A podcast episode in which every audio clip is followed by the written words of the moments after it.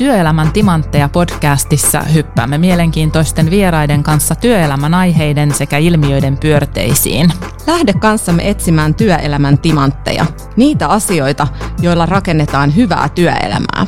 Minä olen Hedi Kapri. Ja minä Marja Vesala.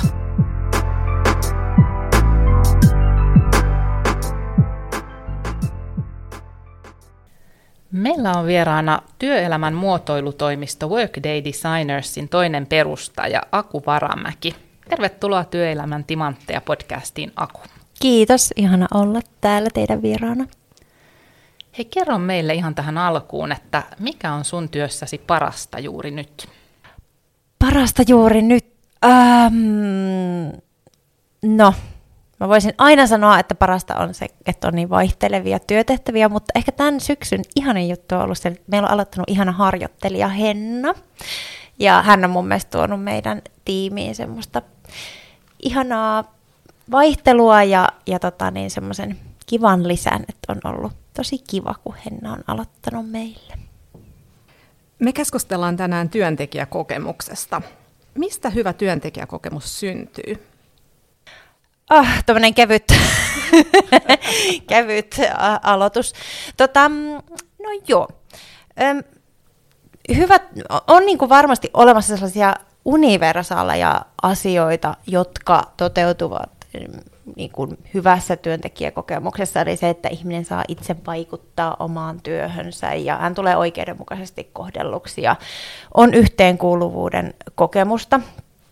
Ää, mutta tota, sitten toisaalta asia ei ehkä ole ihan näin yksinkertainen, vaan siellä voi olla hirveän yksilöllisiä asioita, joista se sitten muodostuu. Ja se tästä tekeekin aika kiinnostavaa, että meidän pitäisi ymmärtää paljon paremmin sitä, että mitä ne yksilölliset asiat on, tai mitä ne asiat on siinä tiimissä, tai minkälaiset asiat siinä työroolissa korostuu, mitkä sitten tekee siitä kokemuksesta hyvän, tai mitkä asiat vaikka estää sitten sen hyvän kokemuksen muotoutumista. Mutta varmaan niin kuin yleisesti me tiedetään, että sellaiset ihmiset, jotka kokee, että he saa olla ihan voittajajoukkueessa ja käyttää koko potentiaaliaan ja, ja tota, niin on niin kuin sellaiset työn imussa, niin, niin sitten ollaan niin kuin semmoisen hyvän työntekijäkokemuksen äärellä.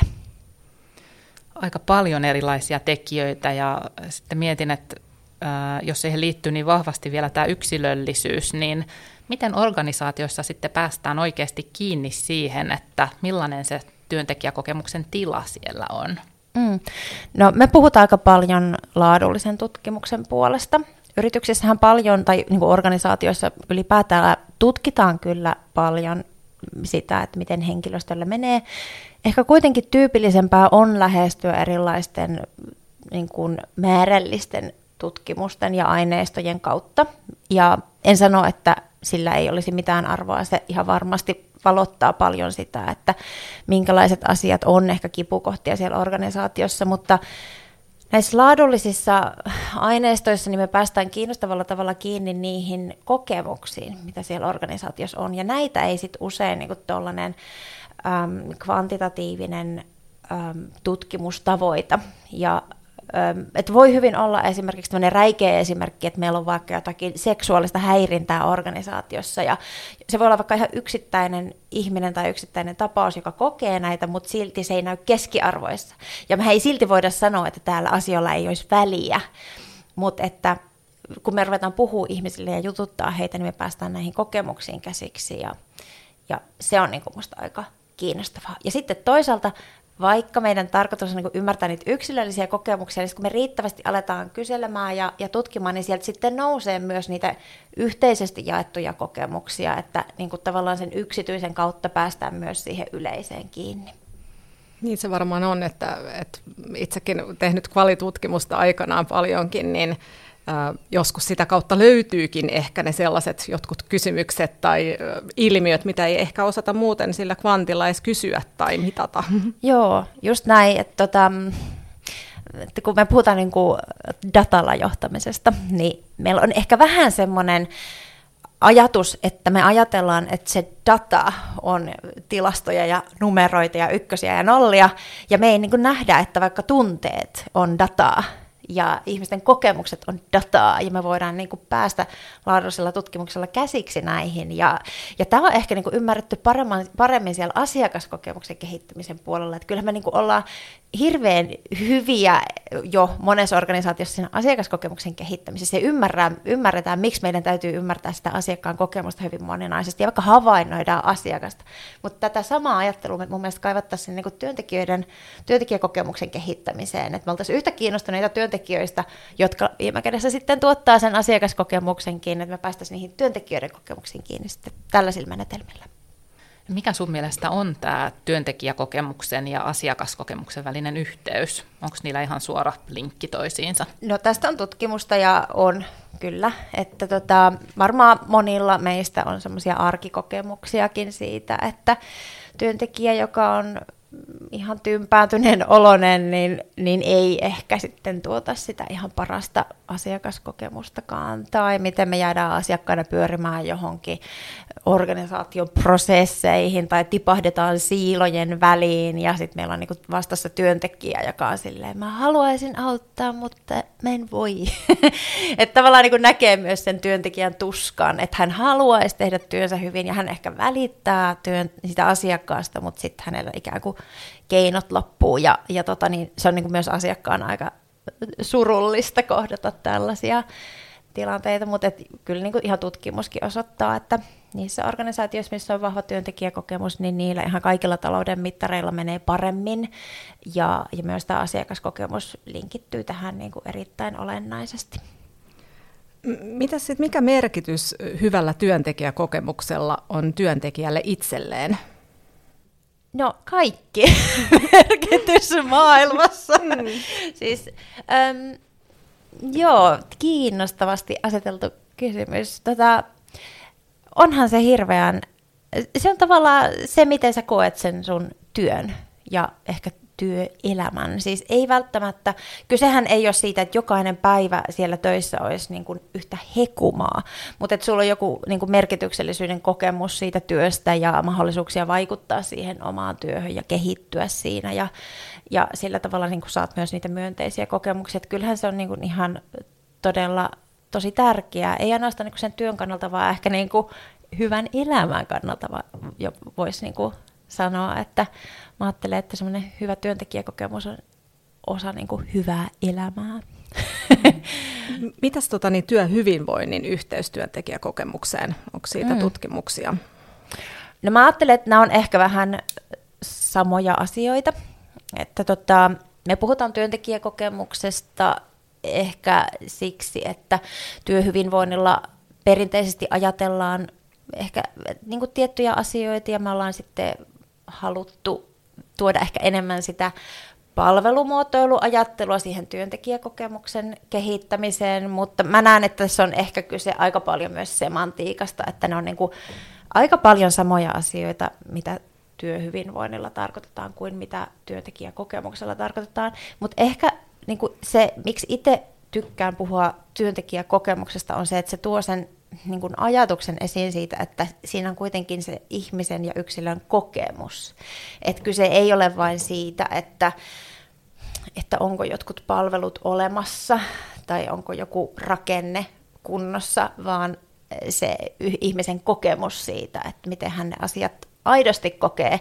Että sehän voi olla, että että organisaatiossa on joku mahtava policy, missä on niin kuin kielletty vaikka syrjintä. Mä nyt palaan aina tähän syrjintään, vaikka se nyt on ehkä semmoinen niin aika räikeä esimerkki, mutta ehkä niin kuin siinä mielessä hyvä, hyvä esimerkki siitä, että voidaan ajatella vaikka, että työhyvinvointia edistetään tällaisilla niin kuin rakenteellisilla jutuilla, se on totta kai hirveän tärkeää, mutta ne ei niin kuin riitä, jos se ihmisen kokemus on silti se, että että hän kokee häirintää työpaikalla tai että se todellisuus ei sitten kuitenkaan kohtaa sitä, sitä kaunista tahtotilaa mikä merkitys sitten tällä hyvällä työntekijäkokemuksella on organisaatiolle, niin tuossa sä sanoit jo, että, että niin kuin talouden mittareilla menee paremmin ja puhuttiin tästä paremmasta asiakaskokemuksesta, niin ö, minkälaista muuta merkitystä sitten, minkä takia organisaatioiden kannattaisi tähän panostaa? No ehkä nyt tässä ajassa, kun osaajapula on jo merkittävin organisaatioiden kasvun este, niin mä näen, että työntekijäkokemus on ensinnäkin se asia, joka saa ne ihmiset pysymään siellä organisaatiossa, jotka sinne on suurella vaivalla haalittu. Että saadaan pidettyä kiinni niistä työntekijöistä, jotka on tietenkin arvokkaita työ- organisaatiolle, mutta sen lisäksi me saadaan niitä uusia osaajia, että me saadaan niinku sekä sitä pitovoimaa että sitten toisaalta sitä vetovoimaa.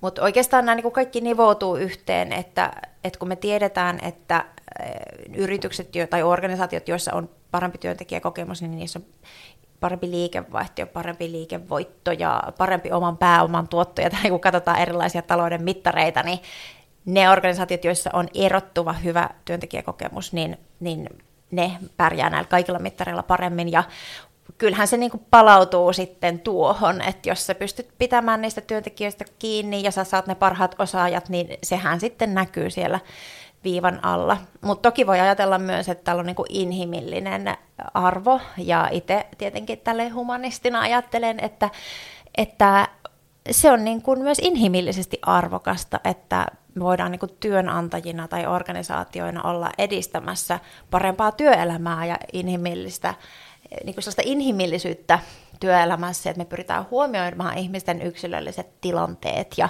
ja tarpeet ja, ja sitten niin miettimään, että miten sitä työtä voisi sitten sovitella vaikka perhe-elämän vaatimusten kanssa yhteen. Et lopulta ne on kuitenkin aika pieniä juttuja, millä voi olla sitten ihmisen kannalta tosi iso merkitys ja, ja tota, sillä on varmaan niin kuin organisaation tavoitteiden kannalta merkitystä, mutta kyllä mä niin itse näen, että se on myös niin kuin inhimillisesti aika tärkeää ja hienoa, että me voidaan tavoitella tällaisia asioita.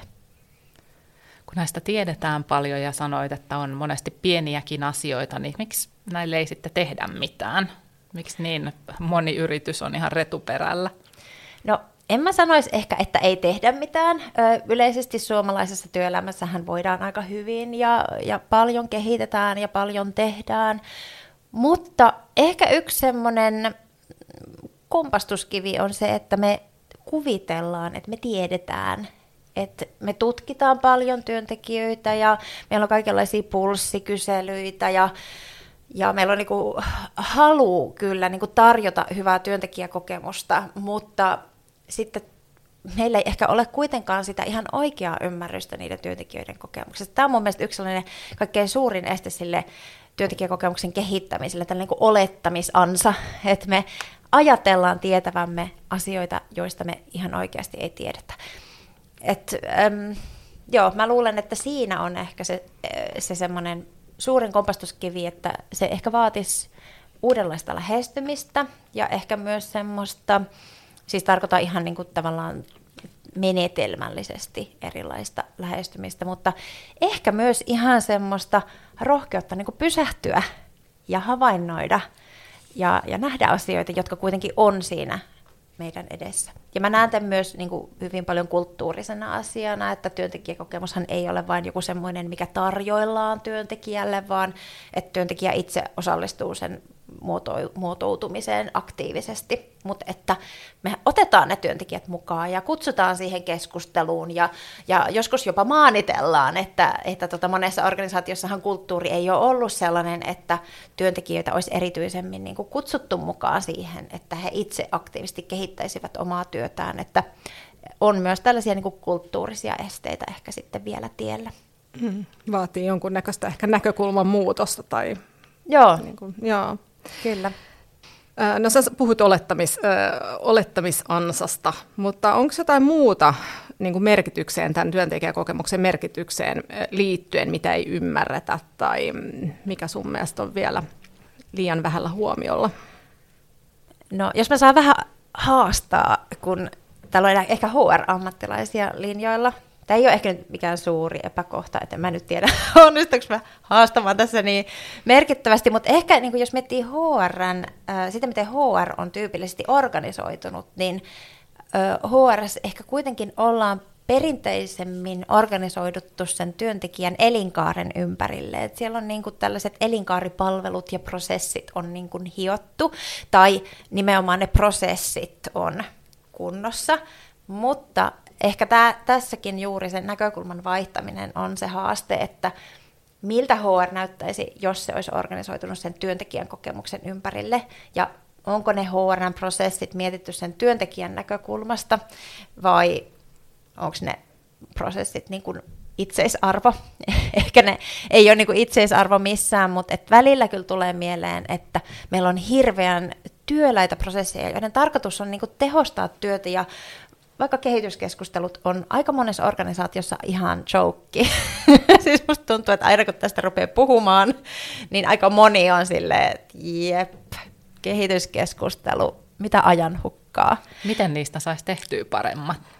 No, kääntämällä ensin katseen siihen niin työntekijän kokemukseen, ja tämä kehityskeskusteluhan on hyvä esimerkki siitä, että kyse ei ole vain siitä työntekijästä, vaan myös niin liiketoiminnan tarpeista, ja, ja että sen pitäisi palvella niin kuin esihenkilöä ja bisnestä ja työntekijät, tässä niin kuin pitää sovitella yhteen monenlaisia näkökulmia, mutta jos niin kuin aloittaa niistä työntekijöistä, niin voisi niin kuin pyrkiä ymmärtämään aluksi sitä, että niin kuin vaikka yhden asiakkaan kanssa me lähdettiin tutkimaan, että miten he kokee sen nykyisen prosessin. Ja, ja siinä niin kuin kävi hyvin ilmi, että siihen nykyiseen prosessiin, joka oli siis organisaatiolta aivan siis valtava ponnistus, kyseessä oli erittäin iso suomalainen työnantaja, eli siis tuhansia ja tuhansia miestyötunteja vuodessa.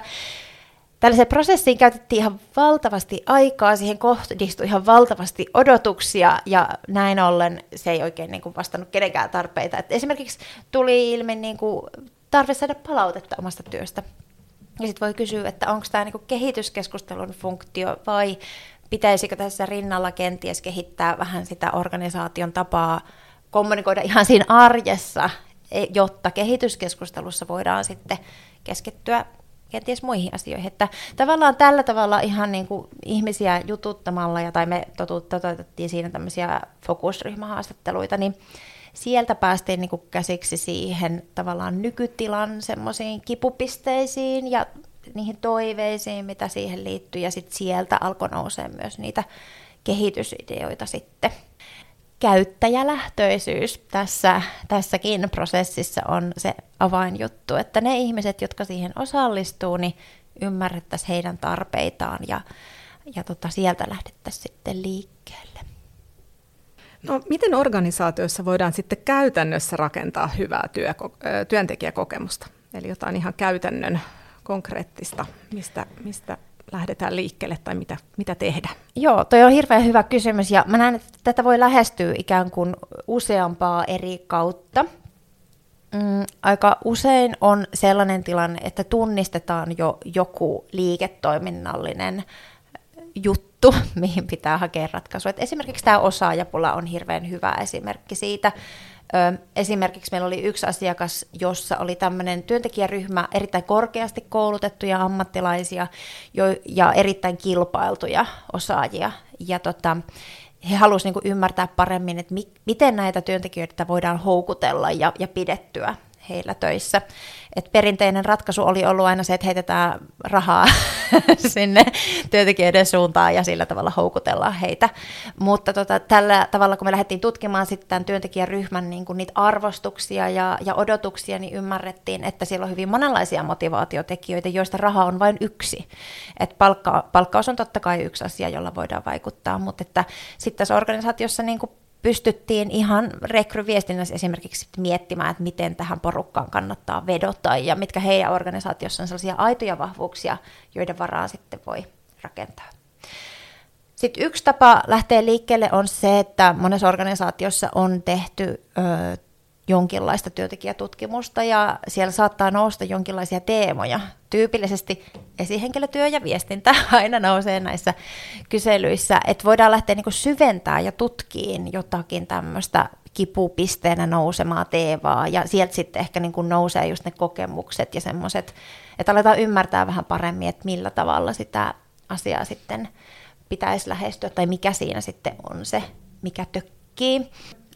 No joo, mulle tulee tosi monta erilaista tapaa tai vaihtoehtoista tapaa lähestyä tätä. Yksi semmoinen aika kiinnostava, mitä me ei suoraan sanottuna olla vielä päästy tekemään, mutta tässä mä saan ehkä heittää tämän kuulijoillekin ilmaan.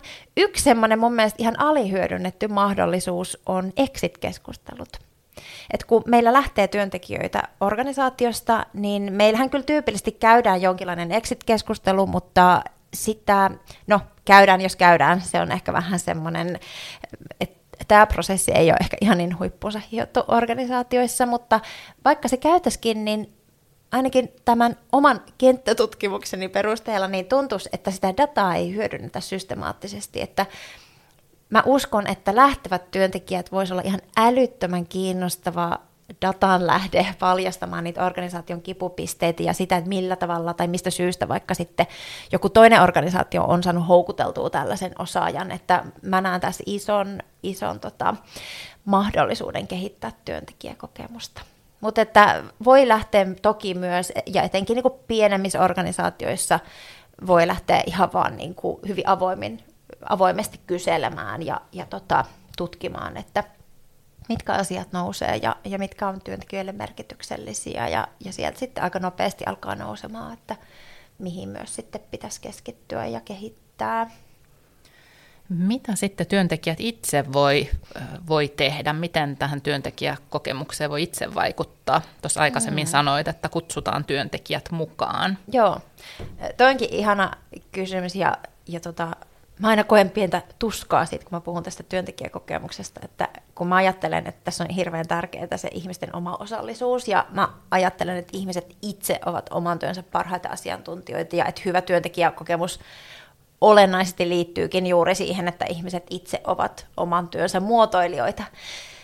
Ja tota, mä ehkä ajattelen niin, että mm, meillä jokaisella pitäisi ehkä olla semmoisia työelämätaitoja, mitä me, me kutsutaan ö, muotoilijan taidoiksi. Niitä voi kutsua varmaan monella muullakin termillä, mutta et, niinku sellaista ö, halua ja kykyä kehittää sitä omaa työtä ja nähdä siinä omassa työssä niitä kehityskohtia ja niidenkin yhteisessä työssä niitä kehityskohtia ja, ja kykyä niin kuin luoda myös semmoista ympäristöä, että itse ja muut saa sitten niin sanoa niistä asioista ja sitten voidaan yhdessä lähteä kehittämään.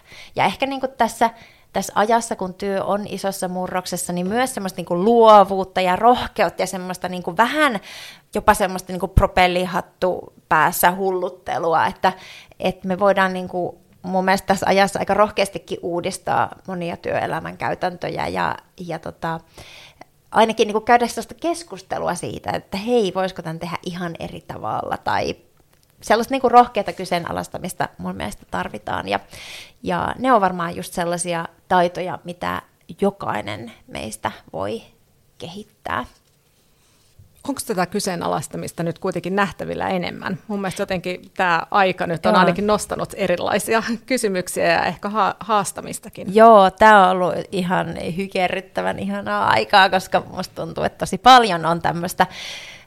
Ähm, me, me ollaan niin kuin muut, muututtu ihmisinä, että meillä kaikilla on nyt se kokemus siitä, että siinä missä me ehkä aiemmin saatettiin leikitellä sillä, että mitä jos en tulisikaan koskaan toimistolle ja tekisinkin vaan täällä kesämökillä näitä töitä, niin aika monella on nyt se kokemus siitä, että okei, tällaista on, jos mä teen töitä kotoa tai, tai kesämökiltä tai tällaista on, kun mulla ei meekään tätä kolmea varttia tähän työmatkaan joka päivä ja mä ehdinkin lapsen harrastuksiin tai mä ehdin laittamaan ne pyykit pesukoneeseen siinä työpäivän aikana, että niin kuin elämä, niin kuin muu elämä ja työelämä niin kuin nivoutuu yhteen ja, ja monilla on tietenkin hirveän hyviä kokemuksia tästä.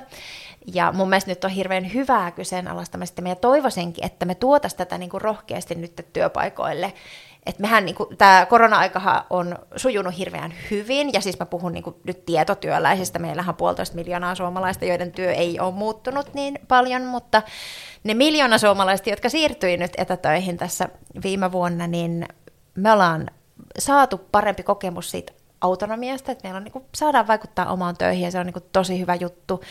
Me ollaan opittu paljon parempia työtapoja, siis uusia ja parempia. Että nämä on niin ehdottomasti hyviä juttuja. Ja sitten samanaikaisesti tähän ei ole ollut niin pelkkää ruusulla tanssimista, että tämä etätyöapatia on ihan todellinen juttu. Ja, ja se, että ihmiset ei ole saaneet vaikka esihenkilöltään sitä tukea, mitä he olisivat tarvinneet, niin mä näen, että nämä on niin kuin ratkaistavissa, etenkin nyt kun nämä meidän vapausasteet tässä niin kuin lisääntyy, mutta pieni huoli myös siitä, että jos emme uskalleta käydä rohkeasti tätä keskustelua ja tuoda näitä meidän kokemuksia nyt niin kuin pintaan ja, ja siihen koko työyhteisön tietoon, niin pahimmillaan tässä voi käydä niin, että me otetaan tästä korona-ajasta niin kuin kaikki nämä huonot puolet ja, ja sitten me ei saada niitä hyötyjä, mutta itse kyllä uskon, että tämä on nimenomaan mahdollisuus siirtyä niin kuin entistä parempaan, mielekkäämpään, merkityksellisempään työelämään ja, ja sellaiseen, sellaiseen työelämään, missä me voidaan olla niin kuin ihmisiä. Että minusta on niin kuin nostanut myös tämän niin kuin ihmisten niin kuin mielenterveyden hirveän terveellä tavalla keskusteluun ja, ja tota, varmaan moni semmoinen mielenterveyden ongelmiin liittyvä ää, tabu tai, tai semmoinen niin stigma on karissu tässä tämän, tämän koronan myötä ja, ja se on ihan tosi hyvä juttu. No niin kuin sanoit, että monella eri tavalla on haastanut viime ajat, ajat meitä työntekijöitä ja sitten myös niin kuin yrityksiä, mutta miten nyt on mediassa näkynyt myös erilaisia keissejä, kuten esimerkiksi on ollut Hesburgeria tai Swappiisia tai Espresso Housea, niin mi- mi- mistä nämä kertoo? Mä just kirjoitin blogipostauksen tästä aiheesta ennen tänne tuloa. Tämä on minusta tosi kutkuttava aihe ja tämä linkittyy mun ensimmäiseen työuraani, kun mä, niin kun mä oon tämmöinen toipuva viestiä ja tein ensimmäisen työurani nimenomaan sosiaalisen median parissa. Ja siellä tapahtui se, että että tota, asiakkaat rupesivat puhumaan somessa. Ja se pakotti organisaatiot katsomaan peiliin, että tämmöisessä niin kuin läpinäkyvässä maailmassa, tai että kun organisaatiot pakotaan, pakotetaan toimimaan aiempaa läpinäkyvemmin, niin ehkä ensin muuttuu se asiakaskokemus, ja nyt muuttuu työntekijäkokemus. Et mä uskon, että tämä vaan niin kuin kertoo siitä, että ensinnäkin meillä on ehkä tullut työelämään uusi milleniaalien sukupolvi, joka he on tottuneet kertomaan somessa, jos palvelu ei miellytä.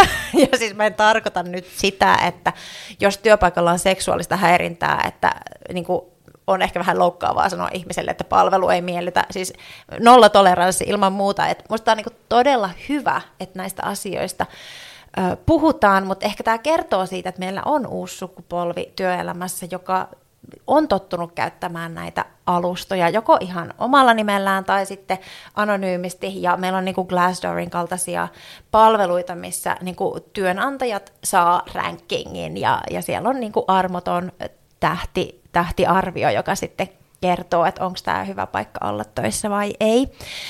Et tota, tämä, nämä niin nyt viime aikoina julkisuudessa olleet keisit ehkä kertoo siitä, että meillä on tosi paljon kehitettävää ihan perusasioissa, niin kuin ulkomaalaisten työntekijöiden kohtelussa, tai, tai että meillä saattaa olla tota niin, vaikka seksuaalista häirintää työpaikoilla, jolle me ollaan niin täysin sokeita. Et musta tuntuu, että tämmöinen niin Me Too on niin kuin oikeasti tulosta tosi monelle työpaikalle, ja tämä ehkä niin kuin vaan paljastaa sen, että hei, me ei olla valmiita tähän, että me niin kuviteltiin, että ei meillä vaan. Ja nyt sitten ehkä näkyy, että joo, tämä kyllä koskettaa tosi monia työpaikkoja.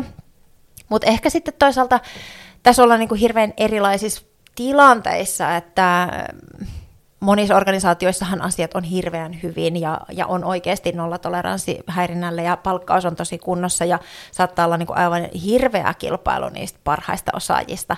Että sitten taas näitä osaajia houkutellaan ties millä eduilla ja näin, että tota, sitten siellä taas se työntekijäkokemus ehkä korostuu niin kuin eri tavalla, että se pitää olla niin kuin todella erottuva, hyvä ja, ja pitää todella ymmärtää niitä työntekijöitä ja sitä niin kuin todellisuutta jossa he elää. Että, mutta et ihan yhtä lailla se, että meillä on se työntekijäymmärrys, se ymmärrys niin kuin ihmisten kokemuksista, niin se auttaa kehittämään sitä työtä ja se voi niin kuin ihan yhtä lailla jopa saman organisaation sisällä paljastaa, että minkälaiset edut on niitä, jolla sitä työntekijää kannattaa kosiskella. Tai, tai sitten voi olla, että se paljastaa, että okei, tämä meidän työpaikka ei olekaan ihan niin inklusiivinen kuin me oltiin toivottu. Ja tietenkin nämä on sitten myös niin kuin tosi hyviä mahdollisuuksia kehittyä ja petrata ja, ja puuttua niihin epäkohtiin. No, tänä syksynä esimerkiksi omassa LinkedIn-feedissä on näyttänyt vahvasti siltä, että tosi moni on vaihtanut työpaikkaa tai suunnittelemassa sitä. Niin mistä sun mielestä tämmöinen liikehdintä johtuu? Onko se tämä korona-aika vai No joo, toi on kiinnostava ilmiö ja mä mutuilen, että se on totta niin kuin myös Suomessa myös tilastojen valossa. Että olen pistänyt saman merkille, että tuntuu, että omassa LinkedIn-feedissä on tosi paljon kaikenlaista liikehdintää. Jenkeistä on tullut useita tutkimuksia, jotka viittaisivat siihen, että käynnissä on tämmöinen the great resignation, että ihmiset irtisanoutuu nyt massoittain huhtikuussa tehtiin Jenkeissä kaikkien aikojen irtisanoutumisennätys. Ja tota, useammassa tutkimuksessa niin kuin ne kertoo niin sitä samaa kieltä siitä, että joustavuudesta ja siitä, että työtä saa tehdä siellä, missä itse haluaa, niin siitä on tullut monelle valintakriteeri työpaikkaa valitessa.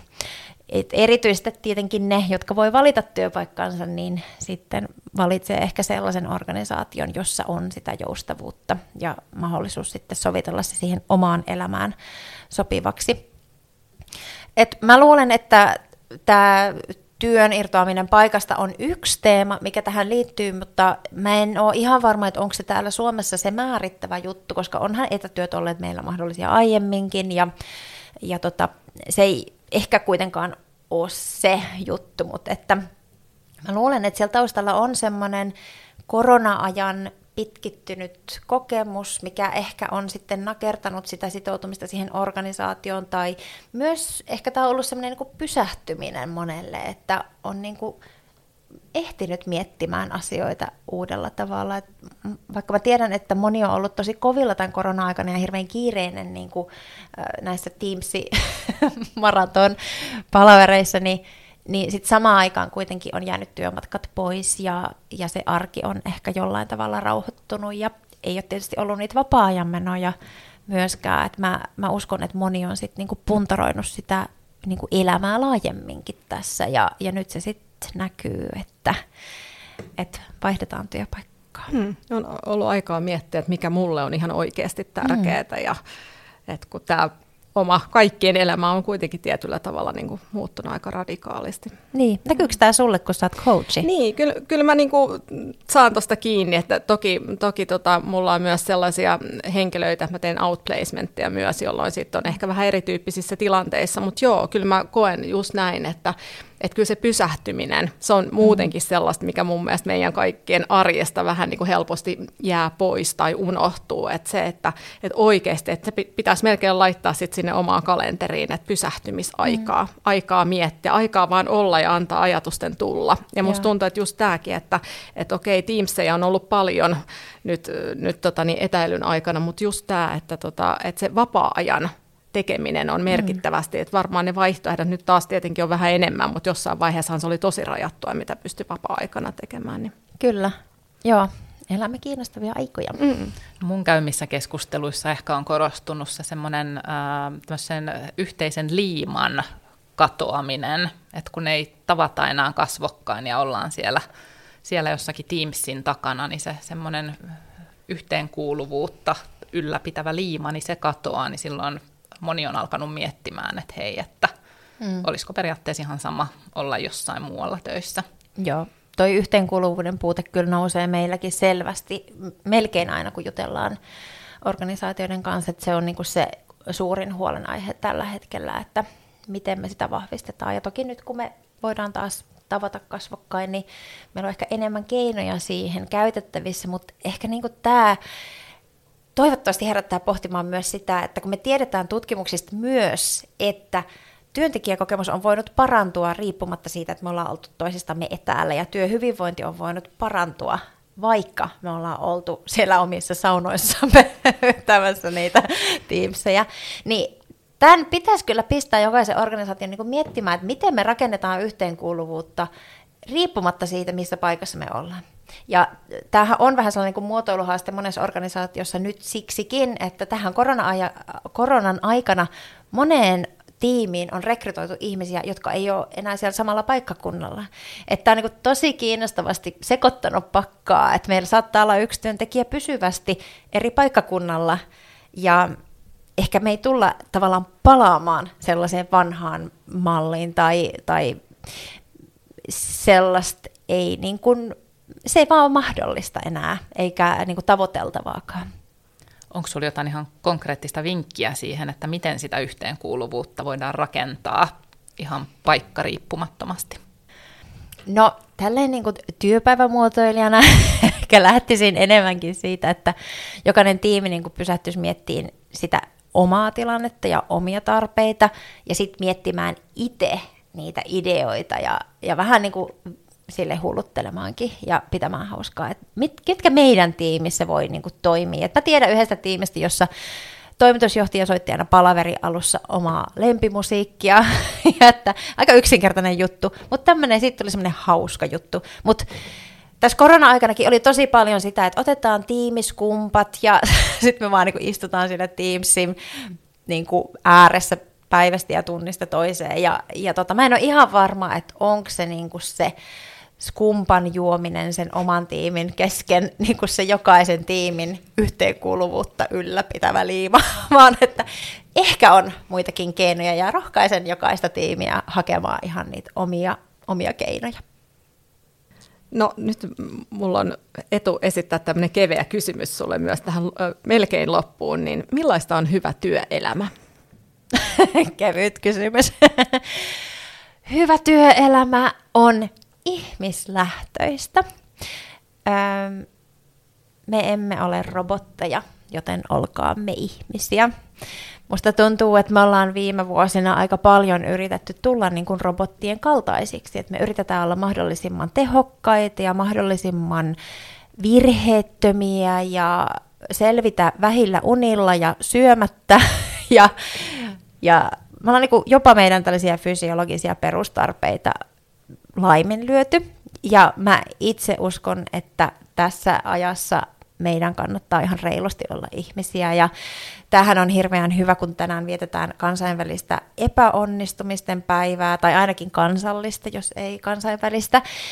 Ja siis me ihmisethän ollaan sellaisia, että me tehdään virheitä.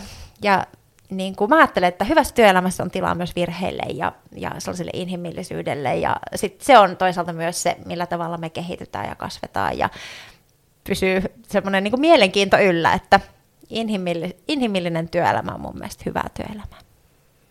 Aivan ihana kuulla. Ja he nyt tässä ihan lopuksi sulla olisi sitten mahdollisuus heittää haaste meidän kuulijoille. Eli yksi pieni teko, jolla kukin meistä voi omassa arjessaan edistää hyvää työelämää. Mikä olisi sun haaste? No mä heitän tämmöisen haasteen, että kysyy, että mitä kuuluu. Tämä on maailman yksinkertaisen juttu, mutta jos me oikeasti kysyttäisiin, niin me tiedettäisiin niin paljon paremmin. Ja tämä palauttaa meidät tähän niin kuin päivän teemaan tämän työntekijäkokemuksen kehittämisen äärelle, että jos me maltetaan kysyä, että mitä kuuluu ja miten menee, niin me ollaan niin kuin ehdottomasti aina askeleen lähempänä sitä hyvää työpäiväkokemusta.